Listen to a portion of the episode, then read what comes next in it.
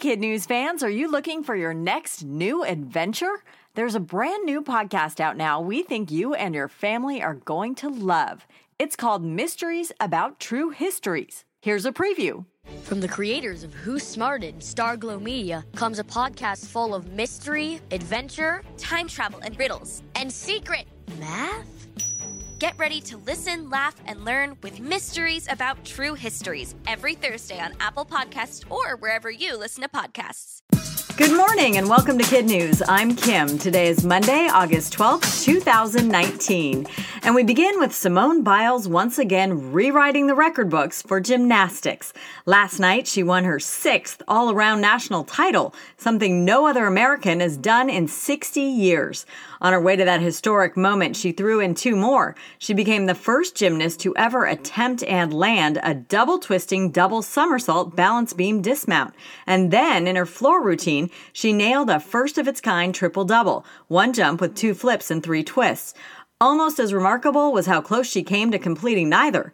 The 22 year old says she was so disappointed with her performance on Friday, she almost scratched the meet and walked out the door. But true champions never quit. Simone went on to win by a landslide. Next up are the World Championships in October. Have you ever tried to solve a Rubik's Cube? It's hard, really, really hard, but not for soon to be high school senior Daniel Rose Levine of upstate New York. He can solve it in 16.9 seconds with his feet. Daniel first mastered the cube with his hands when he was 11. He got the bug at math camp, then taught himself by binging YouTube videos, something that didn't sit well with his mom and dad.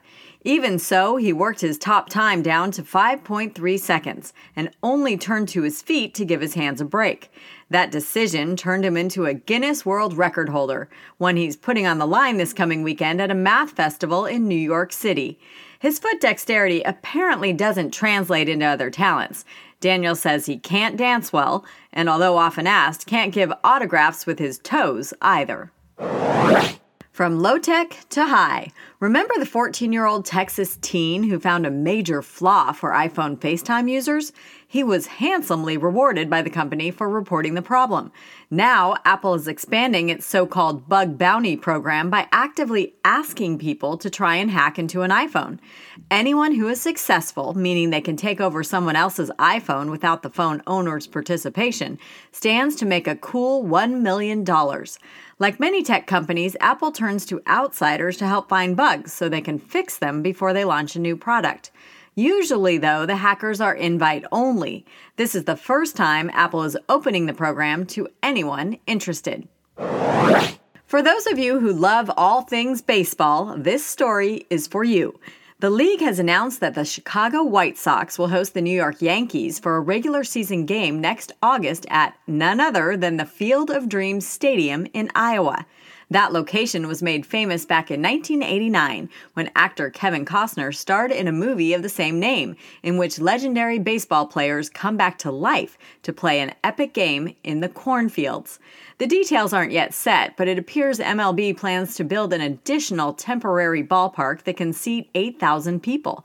This stadium will link to the outfield of the iconic movie site via Little Cornstalk Highway. MLB is already hyping the event with an ad featuring players from both teams.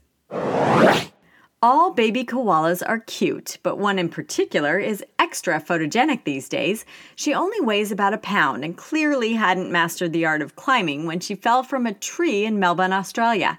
So now she's making the internet rounds, sporting a tiny cast on one arm while clutching a stuffed toy with the other. Vets say she's already on the road to recovery, but it'll be a year or more before she can be released. According to experts, koala bears are functionally extinct as there are not enough breeding adults left to support another generation. Estimates differ, but a recent study from the Australian Koala Foundation said that there are only 80,000 koalas left in the wild. And that's it for Kid News this morning. Now, our Kid News quiz. What gymnast just set a record with her sixth U.S. title? 22 year old Simone Biles. How fast can a New York teen solve a Rubik's Cube with his feet? In 16.9 seconds. How much is Apple offering to anyone who can hack an iPhone? $1 million. Which two baseball teams will face off at the Field of Dreams in Iowa next summer? The Chicago White Sox and the New York Yankees.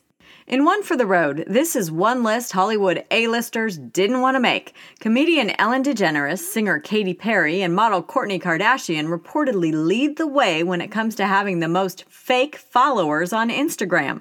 According to a new report, 58% of Ms. DeGeneres' 74.4 million followers are bots, meaning fake accounts held by fake people.